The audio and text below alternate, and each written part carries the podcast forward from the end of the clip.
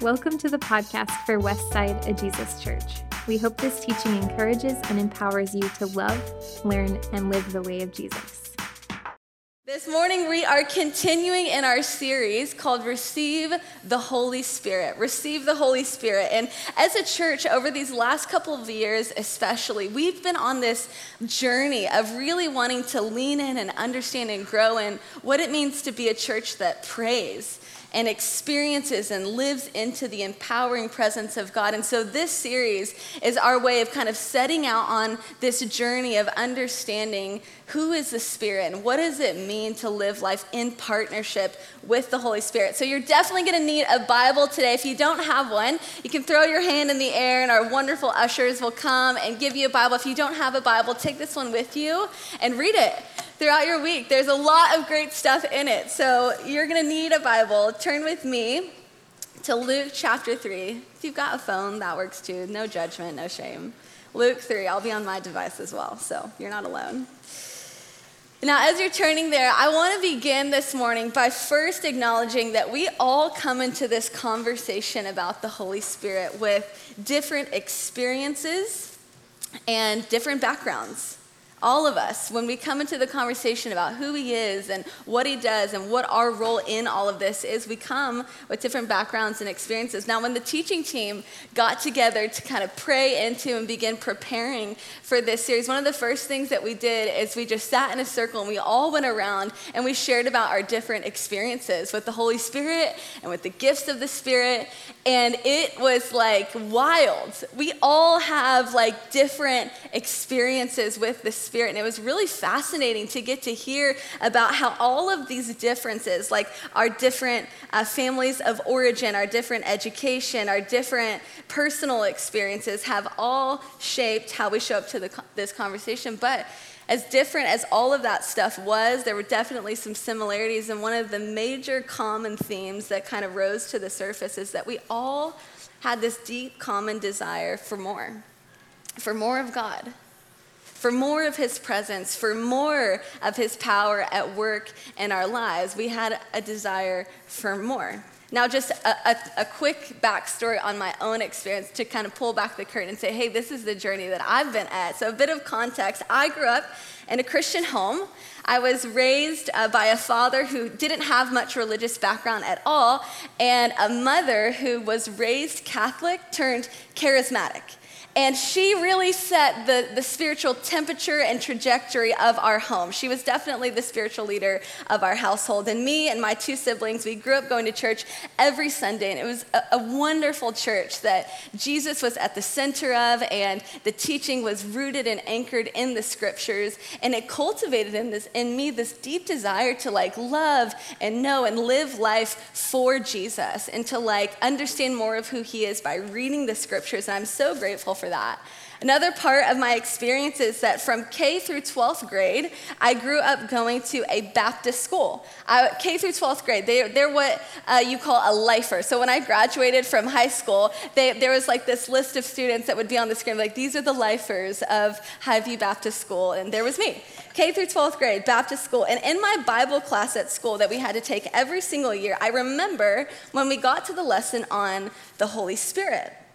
And as we began to unpack who he was and the gifts of the Spirit, my school taught that the gifts of the Spirit, such as speaking in tongues and healing and words of knowledge and all that stuff, had ceased. All of it ceased with the apostles a couple thousand years ago. And this is what's known as the doctrine, maybe you're familiar with this, of cessationism. It's this fancy term that means the gifts of the Spirit are not for today. And as a high schooler, I remember kind of being a little confused by this. I was confused because I'm like, okay, we're saying that this doesn't exist now. We don't have access to these gifts, but every once in a while I can catch my mom in her quiet time with the Lord praying in tongues. So I'm like, interesting. And I would go on mission trips and I would hear these incredible stories about how the miraculous was breaking through all over the place my Trinity, I guess you could say in a lot of ways, and maybe some of you can relate, uh, functionally was more like Father, Son, and Holy Bible. For a large part of my life, the Holy Spirit was, as Francis Chan brilliantly describes in his book Forgotten God, was the forgotten God in my life. Jesus was awesome. I love Jesus. What's not to love, right? He, he's saved me from my sin. He's loving. He's kind. He does all these incredible things. Jesus made sense to me. The Spirit wasn't ever really talked about, at least not in a way that seemed to bear any direct implications for how it was supposed to impact my everyday life when I was in high school, I started going to this Bible study on Sunday nights. I was like super church girl. I'll just own it. Like I went to all the things. I'm like church leadership, sign me up. Like serving in kids, sign me up. I, I want to do all the things. I desperately wanted to be on stage singing, but that wasn't really a part of it. So I just married someone who does it, and that, that's worked out great for me. Um, but when I was in high school, I started going to this Bible study on Sunday nights. It was called Radiate. And it was great. It was for people who really wanted to go deeper in their relationship uh, with Jesus and what it meant to live like him. And so, again, I was like, sign me up, I'm in. Essentially, what we did when we got together for this Bible study is that we would study the life and the strategy of Jesus. Big emphasis on strategy of Jesus. And so we were looking at how did Jesus make disciples? And which it, that sounds awesome in a lot, and in a lot of ways it was. But the harder that I tried to understand and implement the strategy of Jesus to make disciples, which in this Bible study it really kind of focused in on like his strategy was about having a clear mission and an end goal, and not wasting a moment on that mission and pursuing that goal. The more I tried to implement that strategy, if I'm honest, the more overwhelmed I felt. Despite my genuine desire to follow the example and live the question that was on my bracelet, WWJD. How many of you guys had that bracelet? You still have that bracelet. I love, yeah, WWJD. I'm like, I'm gonna live this in the moment of everyday life as I go to lunch at school and, and I do all this stuff. The more that I tried to do that, the more like worried I found myself feeling and stressed out about whether I, or not I was doing it right or saying it the right way. And I was just like stressed out. I didn't have a lot of language for that experience at the time, but as I've come to love and learn a ton from Dallas Willard, he's really given me some helpful language to understand what this experience was like for me as a teenage girl who, for the most part, genuinely wanted to do what Jesus would do. Dallas Willard says this asking ourselves, what would Jesus do? When suddenly in the face of an important situation simply is not an adequate discipline or preparation to enable one to live as he lived. It no doubt will do some good and is clearly better than nothing at all, but the act alone is not sufficient to see us boldly and confidently through a crisis. And listen to this. And we could easily find ourselves driven to despair over the powerless tension it will put us through. That powerless tension that Willard refers to is exactly how I felt. I was in that tension. I wanted to do what Jesus would do. I wanted my life to bear the kind of fruit that Jesus did power, love, joy, endurance, faith. But it was becoming really clear to me that my best efforts were not enough and to be honest, I was kind of starting to think, like, you know what, maybe all this stuff about Jesus having like a light burden and an easy yoke, and that he like invites us all to just find rest in him, maybe that's more of like an expression of hope or, or a nice theory or, or goal that we can kind of aim at but never really live into. Maybe it's more of an expression of hope instead of a, a statement about reality. Again, it, in some ways, the harder I seem to try, just the heavier things seem to feel as I put forth all my effort. And my guess is that this morning, some of you can relate to that experience. Are you weary? Are you thirsty? That first question that we asked at the start of this series Are you thirsty?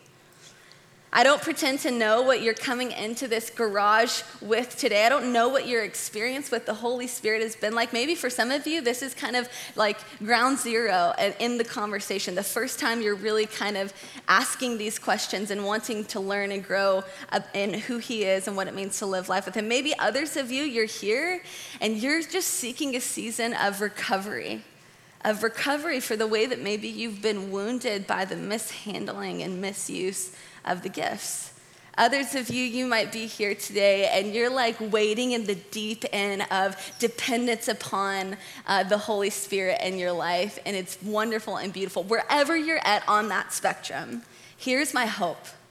My hope today, and the prayer that I've been praying as I've been thinking about and preparing for our gathering today, is this that as we zoom into the role of the Holy Spirit in the life of Jesus, every single one of us would walk out of this garage today with a deeper sense of awe and wonder at the example that we have in Jesus to live our everyday, ordinary lives empowered by the Holy Spirit. That's my prayer. So let's pray, and then we're going to jump in. Father, Son, and Holy Spirit, we just acknowledge that you're here with us right now. Thank you. Thank you that you're with us. I pray, God, that as we open up your word today, you would speak to us. That things that maybe have felt unclear or um, confusing, you would just tune us in. And you would help us take that next step in what it means to live a life empowered by your Spirit. Be with us, guide us today. We pray in Jesus' name. And all God's people said, Amen.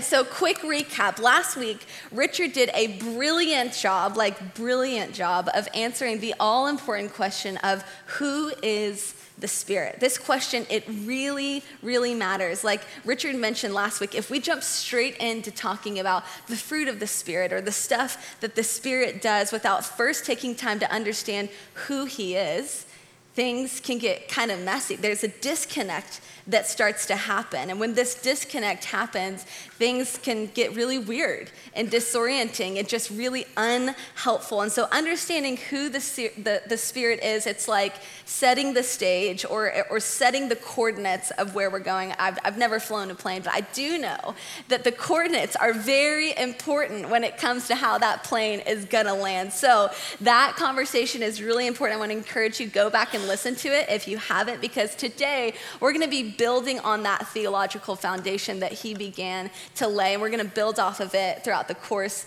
of this entire teaching series. But Gordon Fee, very helpful, very smart guy. He gives us a really a clear one sentence summary of Richard's teaching that I want us to keep at the forefront of our minds today as we look at the life of Jesus. So if you're taking notes, write this at the very top. This is Gordon Fee.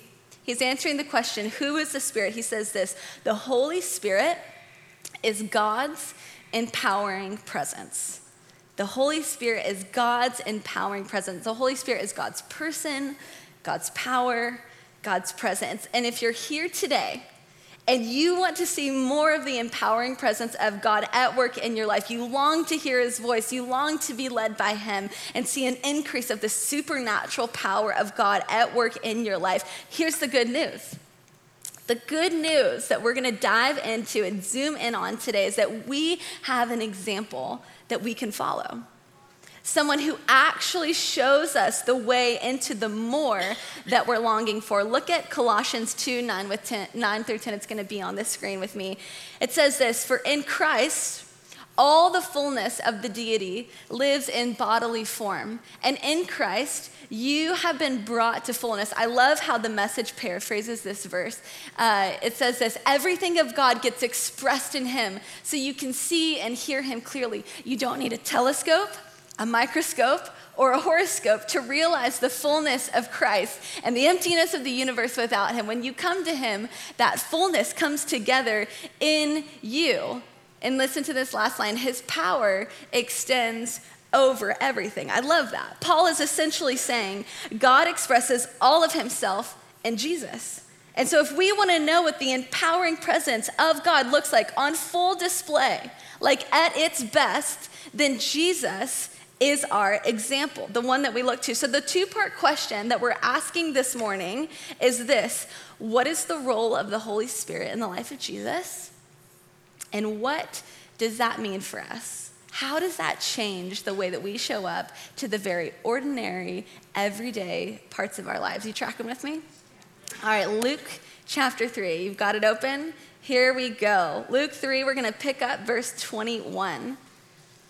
Says this When all the people were being baptized, Jesus was baptized too. And as he was praying, heaven was opened, and the Holy Spirit descended on him in bodily form like a dove.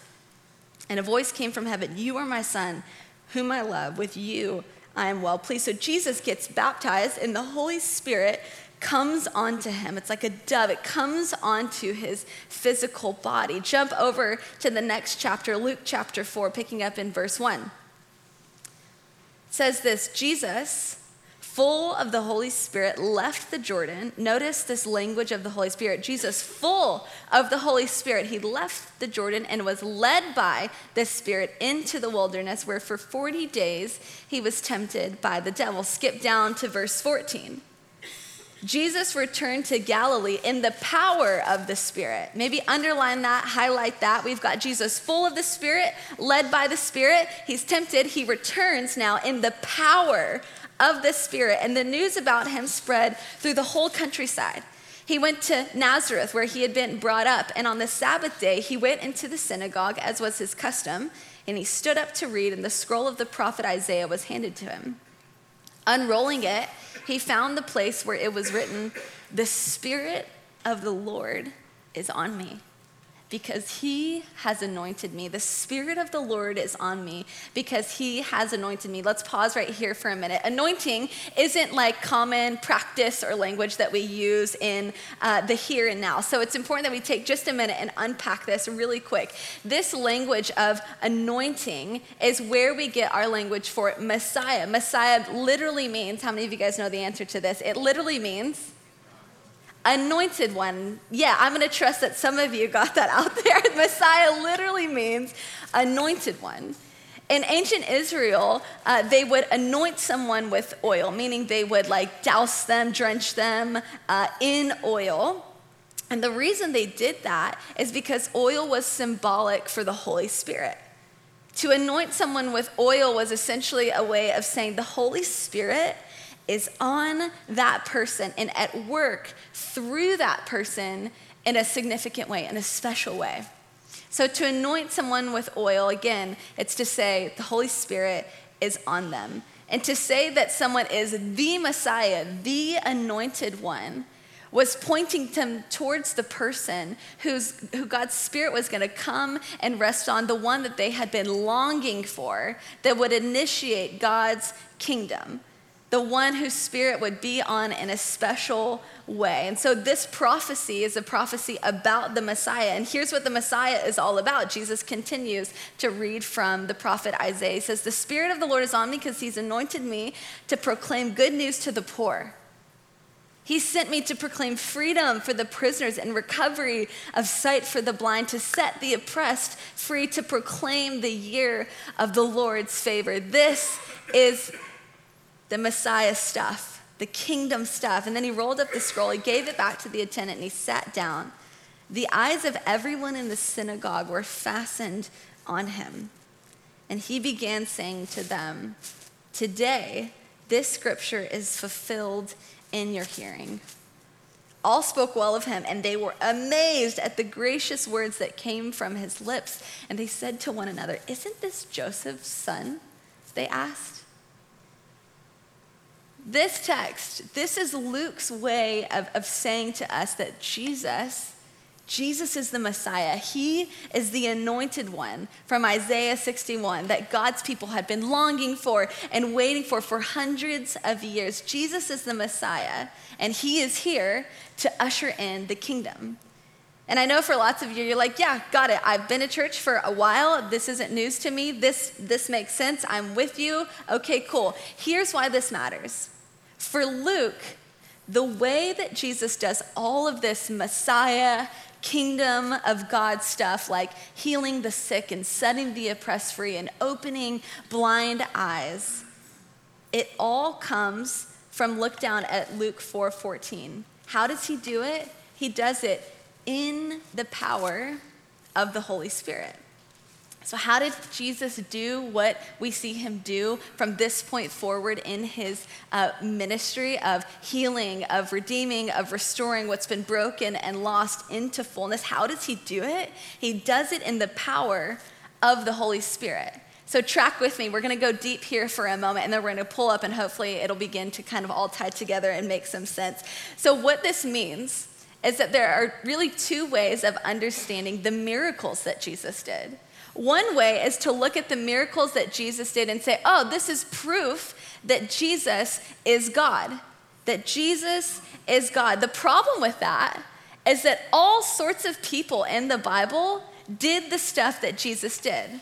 We just did an Acts series. Richard mentioned this. We just did a whole series on the book of Acts where we saw people just like you and me doing miracles, where we see the sick healed and blind eyes open and demons being cast out. Like all of this stuff we see people doing. And even not, not just in the New Testament, in the Old Testament, you look at the life of Elijah, and almost every miracle that we see Jesus do, we see Elijah do. Do a deep dive on that. It's fascinating.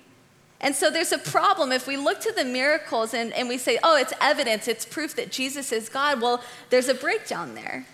And so I want to suggest to you this morning, and I'm not doing this just in my own like smart thinking. I'm not this smart. I've been on a journey. I'm still very much on a journey. But after some study, I want to suggest to you that there's a better way for us to understand the miracles, and it's this. The miracle stories are signs.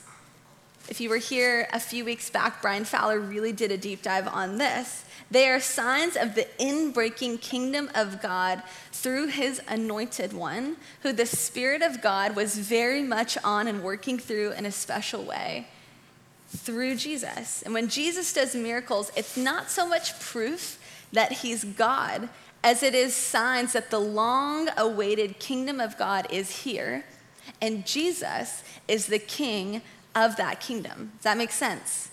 So, the question then, if that's true, if, if the miracles aren't so much proof that he's God, but are more so this sign that's pointing to the reality that the kingdom of God is here and that Jesus is the king of that kingdom, the question then becomes then how does Jesus do all of the amazing stuff that he's doing? If it's not because he's God, then how is he doing it? And again, Luke 4:14 he's doing it in the power of the spirit. He's living life in the power and independence on the holy spirit. Thomas oden he gives some helpful language to this. He says as a man jesus walked day by day in radical dependence upon god the spirit he prayed and he spoke by the power of the Spirit. In portraying Jesus as constantly dependent on the Spirit, the Gospels were not challenging or questioning his deity or divine sonship. Rather, as an eternal Son, the theandric person already was truly God, while as a man, Jesus was truly human. Bone of our bone, flesh of our flesh, seed of Abraham who humanity was continually replenished by the Spirit. So, in other words, when God became human in Jesus, when God became human, he set aside his God powers. All of his God powers, he sets them aside to become a real life human being. So, Jesus, he's not just pretending to be human. This is really important for us to grasp this morning. He's not pretending to be human. Jesus is both fully God and fully human. He's God and he's Jesus of Nazareth. If you're curious about, like, I think sometimes we have a hard time understanding how he uh, was fully human, but for the hearers of this day, did you notice how they respond when Jesus says, Hey, these words are fulfilled in your hearing today? L- look again, it says, Isn't this Joseph's son? they're very aware of, of Jesus' humanity, so much so that they start like whispering amongst each other, like, is this for real? Is he really saying this? It's fascinating. Look at Philippians 2 5 through 7. This is really helpful. It says this In your relationships one another, have the same mindset as Christ Jesus, who, being in very nature God, did not consider equality with God as something to be used to his own advantage. Rather, he made himself nothing. Other translations here say he emptied himself by taking the very nature of a servant, being made in human likeness. So, something is happening here. What Paul is helping us understand that in becoming human, Jesus, he lays down his God powers Other scholars use the language of his deity was veiled. His deity was veiled. So, for example, let's flesh this out just a little bit more. Are you hanging in there with me? Are you there? You awake? Okay. So, for example, God, we know, is omnipresent, which is just a really fancy way of saying God is everywhere all the time. God's everywhere all the time. But was Jesus everywhere all the time? When you read through the accounts of his life in the four Gospels, we don't see him show up in like multiple places at the very same time. Jesus was bound to the laws of nature. He was in flesh and blood, embodied in space and in time. So is Jesus omnipresent? No. Great. You're doing awesome. Next, we know that God is omnipotent, which is a way of saying he's all powerful. God never gets tired, he is all powerful. But was Jesus all powerful? I don't track with me. We see throughout the accounts of his life different moments, and Richard kind of highlighted some of these last week where, where it talks about how Jesus got tired both physically and emotionally. He loves to sleep on boats. We like see him doing that a handful of times. It's a good place to take a nap, which I'm all about. Wish I had a boat to do that on. Um, he gets hungry. He gets worn down. And so was Jesus omnipotent when he walked the earth? Was he omnipotent? No. And lastly, we know that God is omniscient that he's all knowing. He knows everything that there is to know about everything, including you, which for some of you, you're like, oh, yikes, yeah. It's a good reminder. But was Jesus all knowing? No. We see him in conversations with people ask the question of, like, when he goes to someone's house to heal someone, how long have they been like this?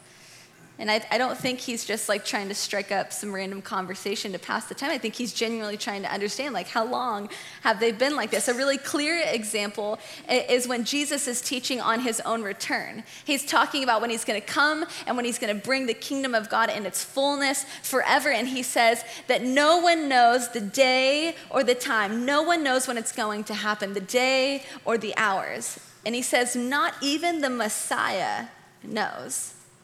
I think Jesus was telling the truth. When he says, hey, no one knows the time, I'm gonna come back, but no one knows the time, including me. And so was Jesus omniscient? Great job. No. Some of you are like, that feels weird to say. It's okay.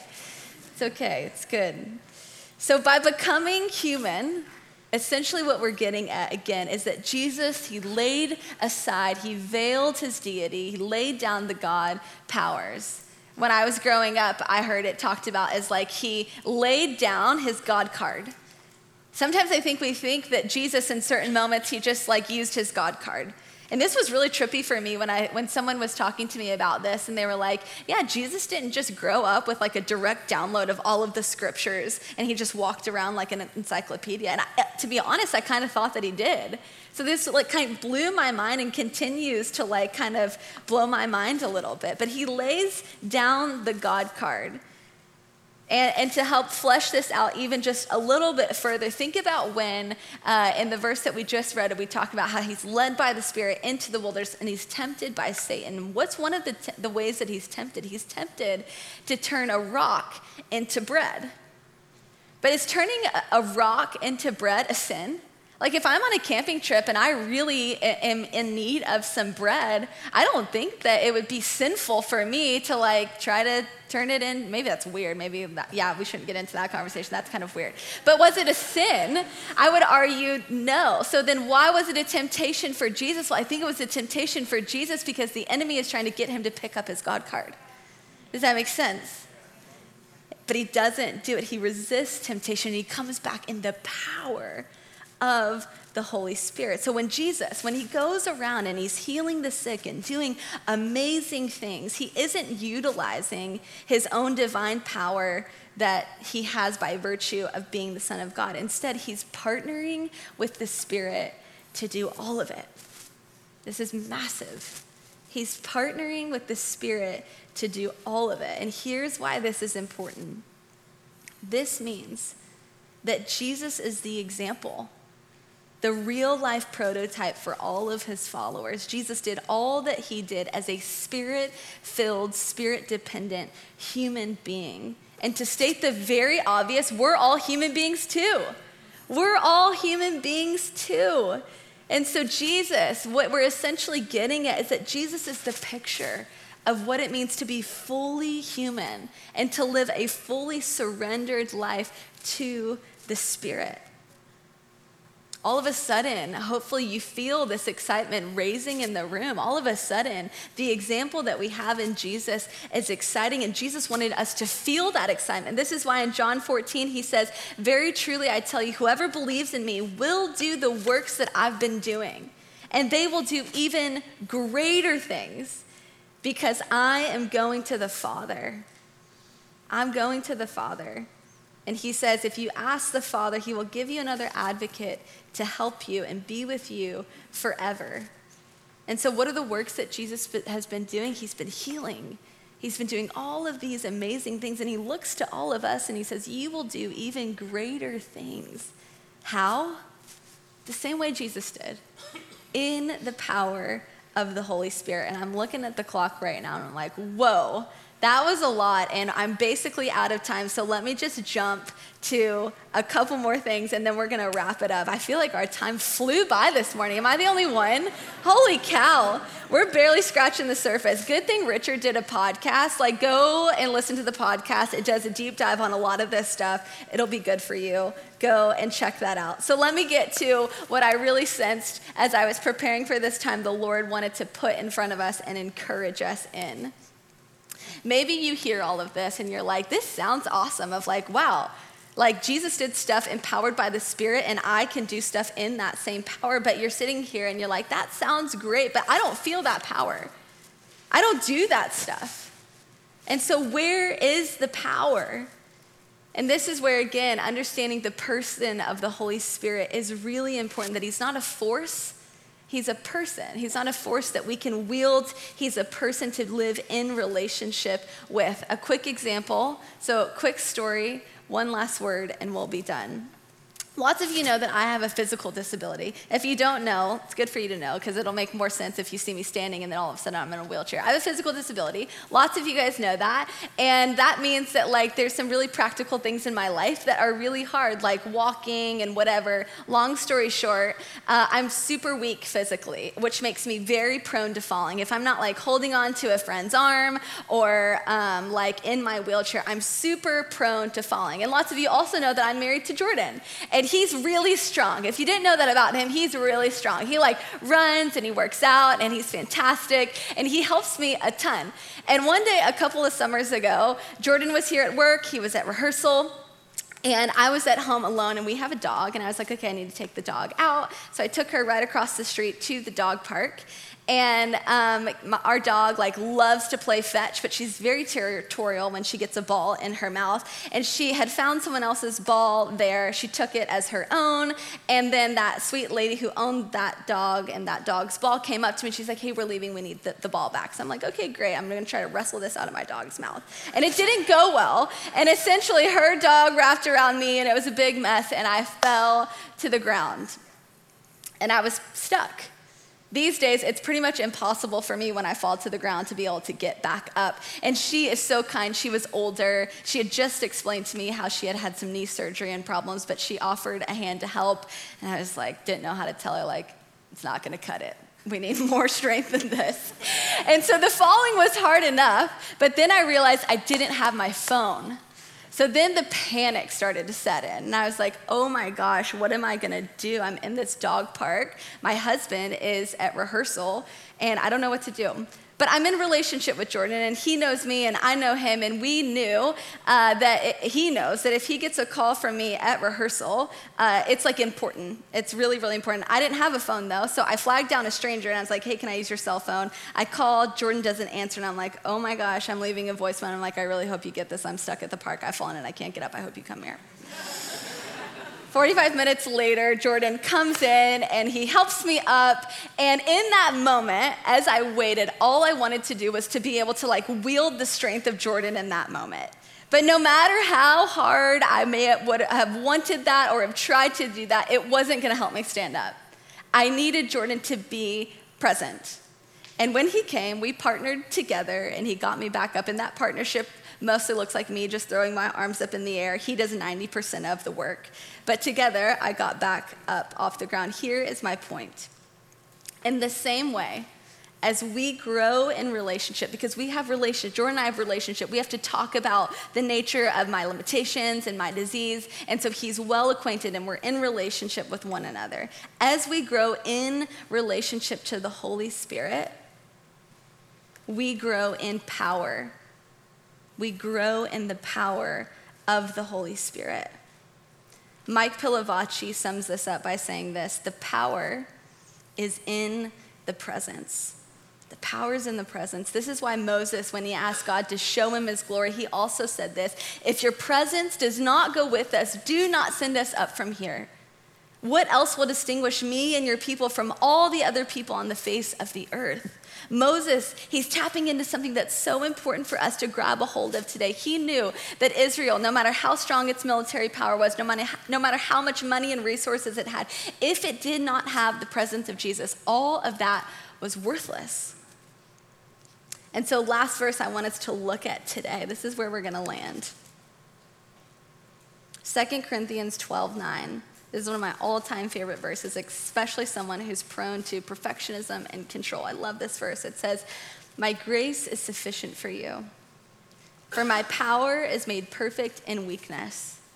Therefore, I will boast all the more gladly about my weakness, so that Christ's power may rest on me.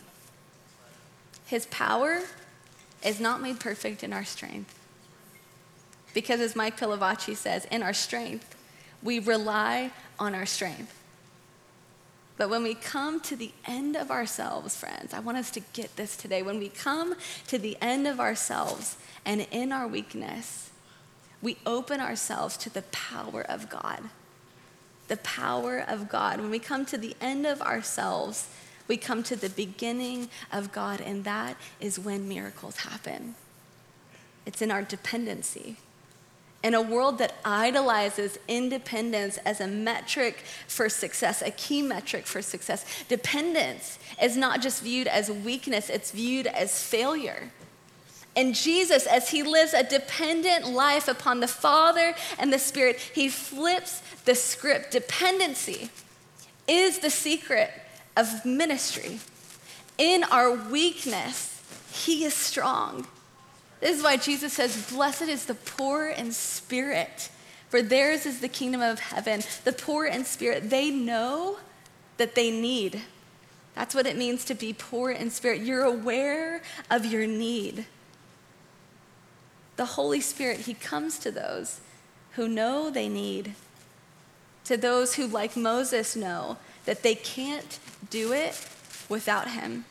For those who know that their best efforts amount to nothing, He comes to the thirsty, He comes to the broken, He comes to the needy. So, as you go into your week this week, the invitation, the way that you can begin to put this into practice, if you want to live a life empowered by the presence of the Holy Spirit and to take one step deeper in your dependence, the invitation is to practice setting aside a rhythm of silence and solitude. This could be two minutes a day, one minute, start where you are. But silence and solitude has a way of, of bringing us into dependence. So many of us, we get caught up in doing because it has a way of masking our insecurity. We find so much of our identity in being able to do in order to be independent.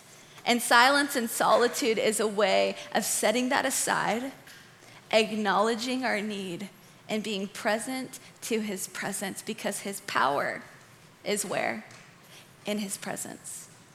And so, as we move now into a time of response through worship, communion, and prayer, we're just going to practice this for a moment together. And, and, and the Holy Spirit keys aren't going to play behind us. We're just going to sit in a moment of silence. And I just want to invite you acknowledge your need before God, be with Him in His presence. Let's do this now. Come, Holy Spirit.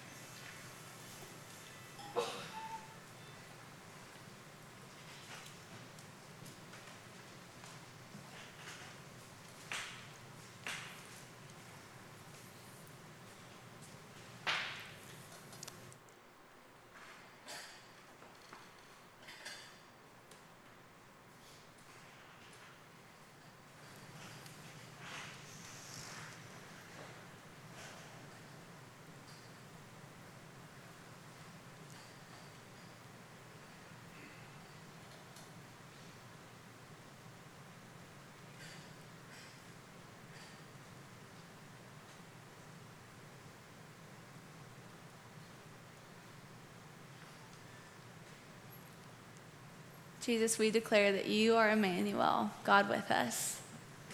Thank you that you are with us, and in our weakness, you are strong.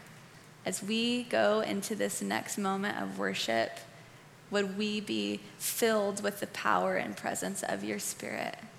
We pray in Jesus' name. Amen. Thanks for listening to this teaching from Westside A Jesus Church. If you've been blessed by our ministry and would like to partner with us through giving, please visit westsideajc.org/give.